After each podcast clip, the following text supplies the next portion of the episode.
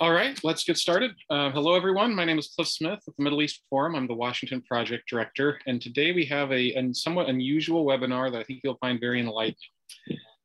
Uh, a while back, the Middle East Forum came into a recipient of documents detailing almost 46,000 grants, totaling over $770 million made by a uh, charitable organization um, controlled and run by the Qatari regime called the Sheikh Eid bin Mohammed Al Thani Charitable Association, otherwise known as the Eid Charity. And these grants went to, among other things, radical Islamic organizations all around the world. Investigators from the Middle East Forum, as well as some of our friends and partners, mm-hmm. have been researching these grants and the organizations that they funded for months. Just recently, they published a series of op-eds detailing a number of these grants and where they went to and um, they've been writing articles about their findings in the last few weeks and uh, where they went. And today, joining me is three of those people that have studied these grants, studied the organizations they went to, and um, tried to come to understand what is happening with Qatar and with the organizations they are funding. Uh, specifically, joining me today is Martha Lee of the Middle East Forum's um, Islamist Watch Project, Abhinav Pandya of the Usanas Foundation based in India, and Jordan Cope of the Director of Policy uh, Education with Stand With Us, and the Qatari Finance Fellow at the Middle East Forum. Um, anyhow, I'm going to ask you guys a series of questions. Um, some will be directed to you guys generally, otherwise will be directed to you guys specifically, um, but you can answer um, as you see fit. Um, but let's start with the very basics. Um, what is the Eid charity and what is this relationship to the Qatari royal, royal family? Anybody wants to answer that? Yeah, go ahead and start. Martha, why don't you give it a shot? Yes. Um, so Eid Charity is has been described by the government as a semi-governmental organization. So I think it's uh, quite evident that they that they have ties to the regime. Um, they've also participated in a number um, of events where their, their strategy and policies were, um, were uh, said to be organized along um, with the Qatari government. So I think there's really um, little doubt that they seem to be working hand in hand and that um, Eid's projects are certainly not independent from Qatari policies. Mm-hmm. And what exactly do they do on a day-to-day basis as an organization? Um, so I see it's it, it seems that their um, their main activity is to distribute um, the grants that we'll be speaking about today. So they're um, active um, throughout the world and, uh, and many many different countries. And do you believe all of these are to um, promote the regime's policies, or or is it just general? Some do and some don't. I mean, how how do you view their mo? Well, for example, I wouldn't say necessarily that every single organization they've given to is Islamist. I don't think we can um, say that for sure. But I think that just the fact that so many of the um, organizations that have received grants from Eid are um, tied to either lawful Islamist or even um, Islamist terrorist organization does um, indicate a clear pattern of support for extremism. Certainly. Uh, Jordan, uh, your recent article focuses mostly on recipients actually in the Middle East. Um, and it noted in one section, uh, and I quote, the Al Ihsan Charitable Society, a recipient of nearly 17.8 million, and a terrorist organization designated by Egypt, Saudi Arabia, United Arab Emirates, and Bahrain for their connections to Al Qaeda. And I was wondering, um, how, this is obviously a pretty um, striking and, and um, overt act of funding a, uh, a terrorist organization. How typical of that is the, the funds distributed by the Eid charity in the Middle East based on what you've seen? So, Cliff, I actually had uh, two articles on, on the subject, and I happened to do some translation work. So, I got to see the documents firsthand and to see the organizations they were going to. And funding for terrorist organizations is nothing that was um, so discreet. It obviously mentioned the name of the organizations that received such funding, such as the Al Ihsan, um, which received approximately $17 million and is reported to be headed by a former member of um, Al Qaeda in the Arabian Peninsula's Hazrami Council. Um, his name is Abdullah Al Yazimi. And so there are a bunch of other charities affiliated with Al Ihsan, such as the Rahma Charity Foundation, um, which is also designated by the quartet. Um, other concerning organizations included the Al Hikma Al Yemeniya, which received approximately $6.5 million. And upon further research, it was discovered that they helped smuggle fighters um, into Iraq and were also reported to have provided material support for Al Qaeda leaders in Yemen and Saudi Arabia. Um, and these weren't the only organizations um, that warranted calls of attention. Many Hamas affiliates also received money. Um, IHH, a uh, Islamist organization from Turkey that is designated as a terrorist organization in certain parts of the world, um, received a whopping $23.2 million.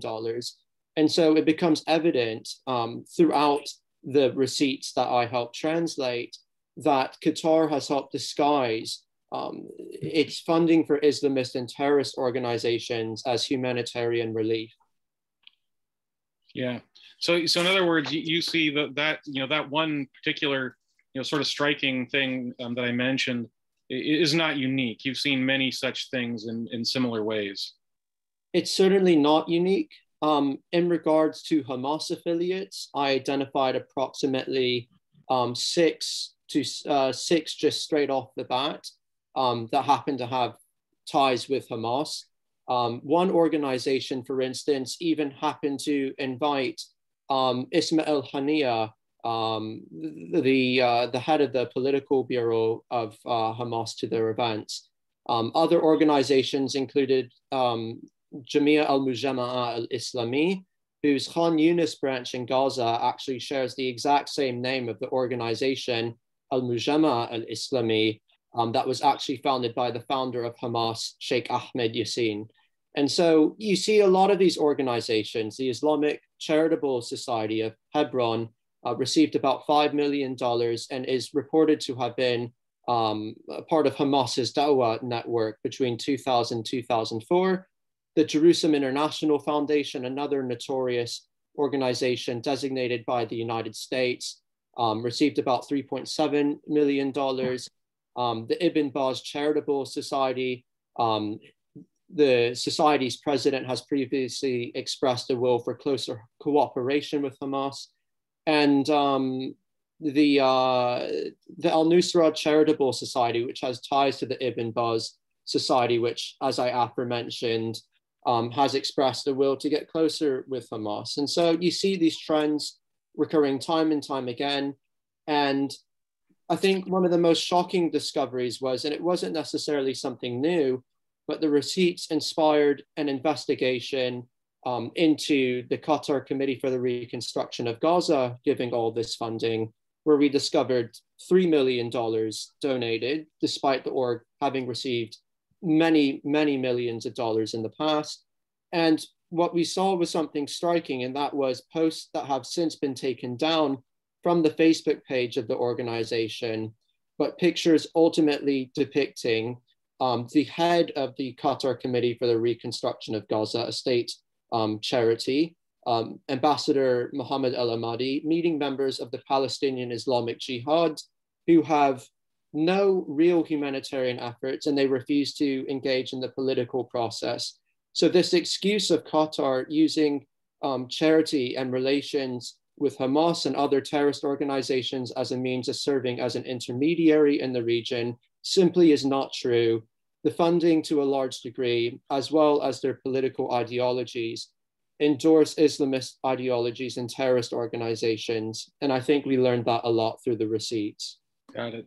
Uh, um, it is no secret that Qatar is increasingly aligned with Pakistan and thus de facto in opposition to India's interests. So perhaps it comes as no great surprise that, as you put in your article, over 1,200 transactions made to India, either directly under the name of Eid charity or through individual contributions, a total of 28.49 million, um, that is 7.82 million in US dollars, was transferred to eight Salafi-based Islamist organizations in India. Um, with Wahhabia, with Wahhabism being the Salaf, um, the version of Salafism being the national creed of Qatar. Can you explain a little um, what you found in these grants and um, how you think it helps the Qatari regime's goals? Thank you so much, Cliff, for inviting me today. In fact, I must say that this is a very, very critical national security issue for India. And uh, you know, as uh, I found in this, the, these 1,200 transactions, that this has been going on since 2008. But unfortunately, you know, uh, the case in India is a little complicated and a little more convoluted and mysterious, I must say, because the state intelligence agencies in Kerala uh, and some of the national level intelligence agencies, they were flagging the, you know, I would say the, the infiltration of the foreign money and to some organizations like PFI for the last three decades. But due to some political reasons and uh, you know, uh, because it suited some of the political actors, the issue was never taken seriously. Then in 2012, there was one news website, you know, not very prominent. They also revealed a set of documents, you know, which uh, brought forth these transactions. But most importantly, in the Eid charity, this, you know, the, the, the recent investigation which I did, you know, I came across this data. I mean, this was the most, I would say, you know, detailed uh, expose on how they were uh, funneling money. And the interesting part is that you know it was the 1,200 transactions were there, and they came to uh, the eight groups basically. And most interesting, let me just you know yes, so there's a long list. Okay, the largest transaction came to Salafi Philanthropic Society. It's a Kerala-based group, and the total number of transactions was 769, and it, it in figures it was 4.9 US million dollar. Now it must be brought to, uh, to, highlight that uh, Kerala is the state which sent the highest number of foreign fighters to ISIS from India. And Kerala has been witnessing a very strong onslaught of Wahhabi extremist influence over the last two to three decades because there's this huge population of expatriates, the Kerala people working in the Middle Eastern countries, in the Gulf countries, and they come under these, uh, especially the Middle Eastern Wahhabi or extremist influences. And certainly, I mean, because of those linkages, uh, they are able to better exploit like uh, uh what these, uh, what this charity funnels into India. Now, most interestingly, I'll just bring uh, some more facts, you know, which will be of interest to the audience and the people interested in counterterrorism. Salafi Philanthropic Society uh, uh, is also has ties with RAF. That's another Qatar charity which has uh, you know strong relationship with the Al Qaeda affiliates like Jabhat al Nusra and Muslim Brotherhood Surah. And then uh, the, uh, Dr. Hussain Madwo, he is heading the Kerala uh, Philanthropic Society, and Dr. Hussain Madavoor is also uh, the head of Kerala Navdatul Nadwatul Mujahideen, which is the largest Salafi group of Kerala. And in the past, many people uh, with ISIS, uh, I mean, who later on joined ISIS, they were found to have uh, you know, previous links with this organization. Uh, though in public domain, the organization the claims to be a progressive organization, but it has been found in various incidents that they disseminate very radical and extremist content. So this gentleman, Dr. Hussain Madwadu, he in a Facebook video message openly praised Dr. MM, uh, Mr. MM Akbar and Mr. M.M. Akbar is known as the Zakir Naik of Kerala. And we all know who Mr. Zakir Naik is. Mr. Zakir Naik was the head of the Peace Education Foundation and uh, he allegedly inspired the ISIS attackers in Bangladesh. And after that, I mean, since then, he has been absconding from India and he was always preaching very radical extremist content. Now, many employees of the Peace Education Foundation, of which Mr. M.M. Akbar was the head, they were found to have uh, ties with the ISIS. In fact, uh, the main coordinator of ISKP in Kerala, Abdul Rashid Abdullah, he was once the employee of Peace Foundation. And Mr. M.M. Akbar allegedly, uh, as told by Abdul Rashid Abdullah, he tried to protect the identity of two of the employees of the Peace Foundation uh, because they had traveled to Afghanistan to join ISIS-K. So, I mean, I just want to highlight how these organizations in Kerala which are receiving, which received this biggest grant from the Eid charity, they have very strong ties with the ISIS affiliates or the people who were joining ISIS. Okay? And in their schools, they were already teaching uh, very extremist content. Secondly, another large cachet went to the Symposium Educational Charitable Society, which was nowhere uh, to be found in the public domain. No online presence, nothing. But then we found that they were sending money to a very remote district in UP, that's the Siddharth Nagar district. And I mean, in uh, superficially or in public domain, uh, most of the people would say that they were sending money to build mosques or some kind of welfare works, but they were funding money to Al Faruq, which is an organization with Salafi beliefs working in that area. And the organization was uh, very active against the Barelvi and the Sufi Muslims, which is a liberal, I would say mildly liberal and a local strain of Islam, but at odds with the Wahhabi extremists. And uh, they were trying to, uh, I mean, involve in pol polarizing activities, communal activities. So, I mean, this is, you know, I mean, I'll just uh, address the other issues later when you ask more questions, but uh, this is what I want to highlight that some of these organizations will have very strong links with the people who joined ISIS or nurtured those kind of ideologies, and they are trying to reach out to the very small and remote parts of India. Uh, okay. Um, fascinating that it is so close to even ISIS. That's uh, that's really shocking. Um, Martha, uh, you focused mostly on money going to European countries, and you detailed several instances similar, I suppose, to Abhinav that um, gifts were going um, to mosques that had very close ties with ISIS, including one where an ISIS recruited recruiter regularly preached prior to his arrest. Um, was it prevalent, do you think, that gifts were given in Europe to mosques that had ISIS recruiters? Um, and do you think they had a goal in de facto of supporting ISIS in this way, or is this sort of a side effect? Um, so I think um, so Europe received only a small portion. So as Cliff mentioned, um, there was a total of 77, 770 million um, just globally distributed. Europe got a small portion, but what's interesting in Europe is that uh, I think mosques often struggle to find um, enough funding, um, such as in France. So I think that gives Qatar um, a huge influence when they are giving, when they're just giving as much money to these, to these Islamic centers. And so yeah, I think it's very interesting that in all these different countries in Europe that we looked at, um, mosque after mosque was directly tied to either ISIS or Al Qaeda, uh, this type of um, terrorist organization. So I think uh, you mentioned there was um, one that had an um, ISIS uh, preacher who was there um, regularly. Um, and at the time, the Swedish Security Ser um, Service, because this one was in Sweden, said there was a clear picture of radicalization and recruitment um, at that mosque. And another uh, mosque, also in Sweden, where the imam applauded ISIS for taking over the Iraqi city of Mosul, this was 2014, and even encouraged his followers to finance ISIS. So um, as for whether Qatar is uh, directly supporting um, ISIS, I don't think that this is, gives us enough um, information to um, say. But I, but I think it's uh, undeniable that Qatar is clearly supporting um, extremism throughout Europe.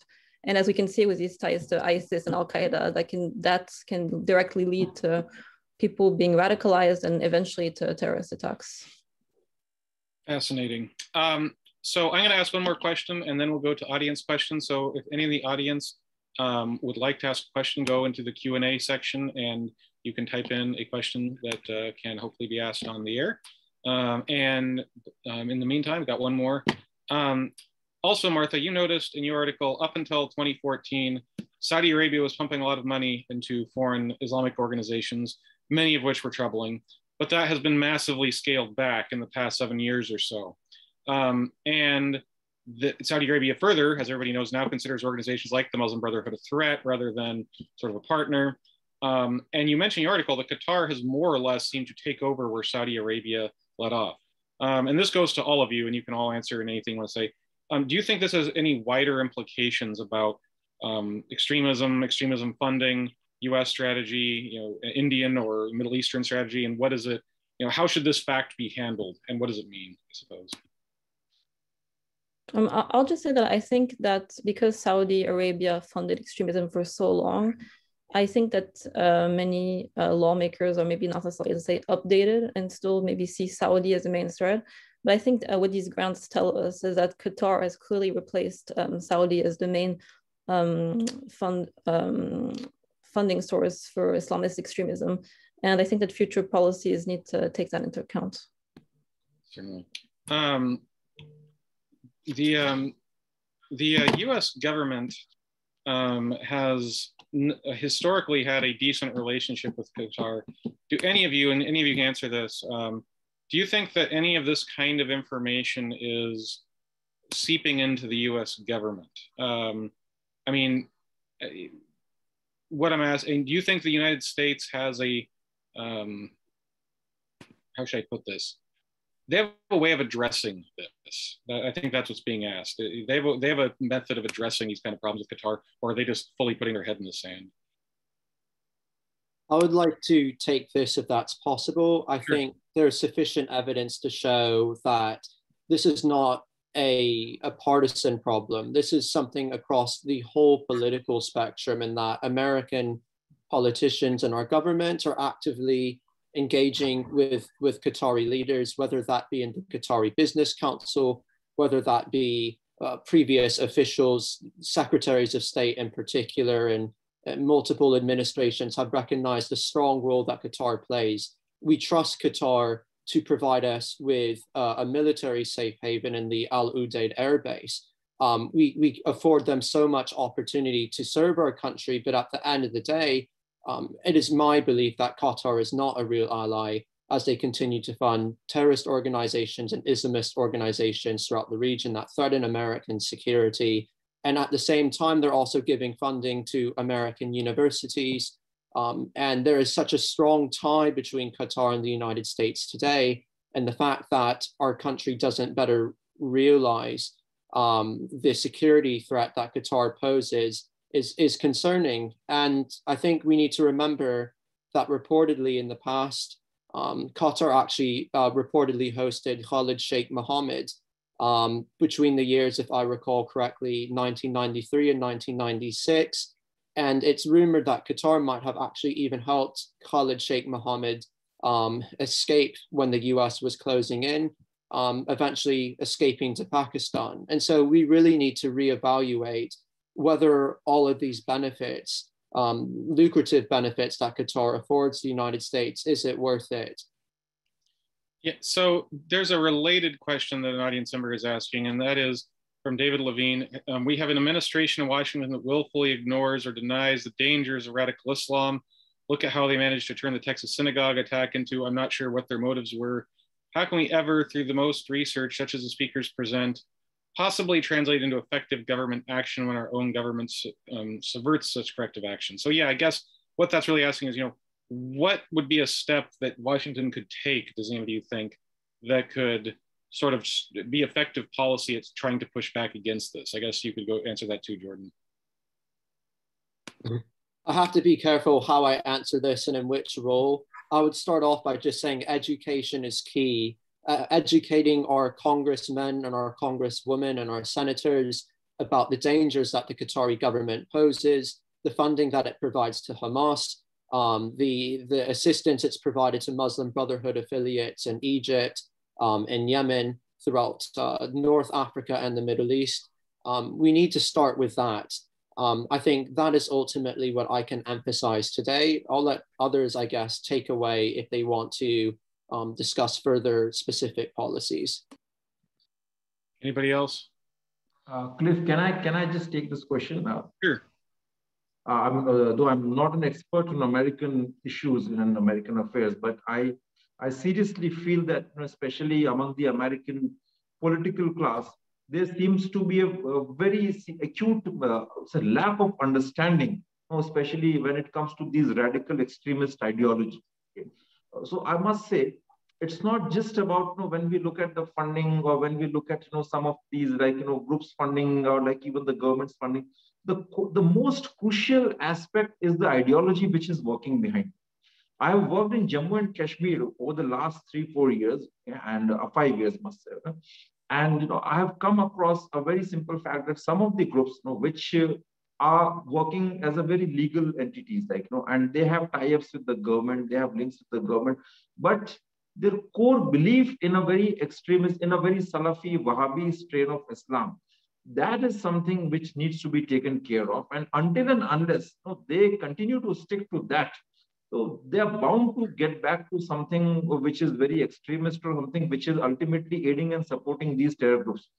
Whatever funding, whatever charity is coming through these religious groups or the charities, working with some religious association or gap, it is uh, bound to and it is, you know, by default, it has to go into something which is either extremist or which is either related to terror groups. Because again, once again, the linkages go to the ideology.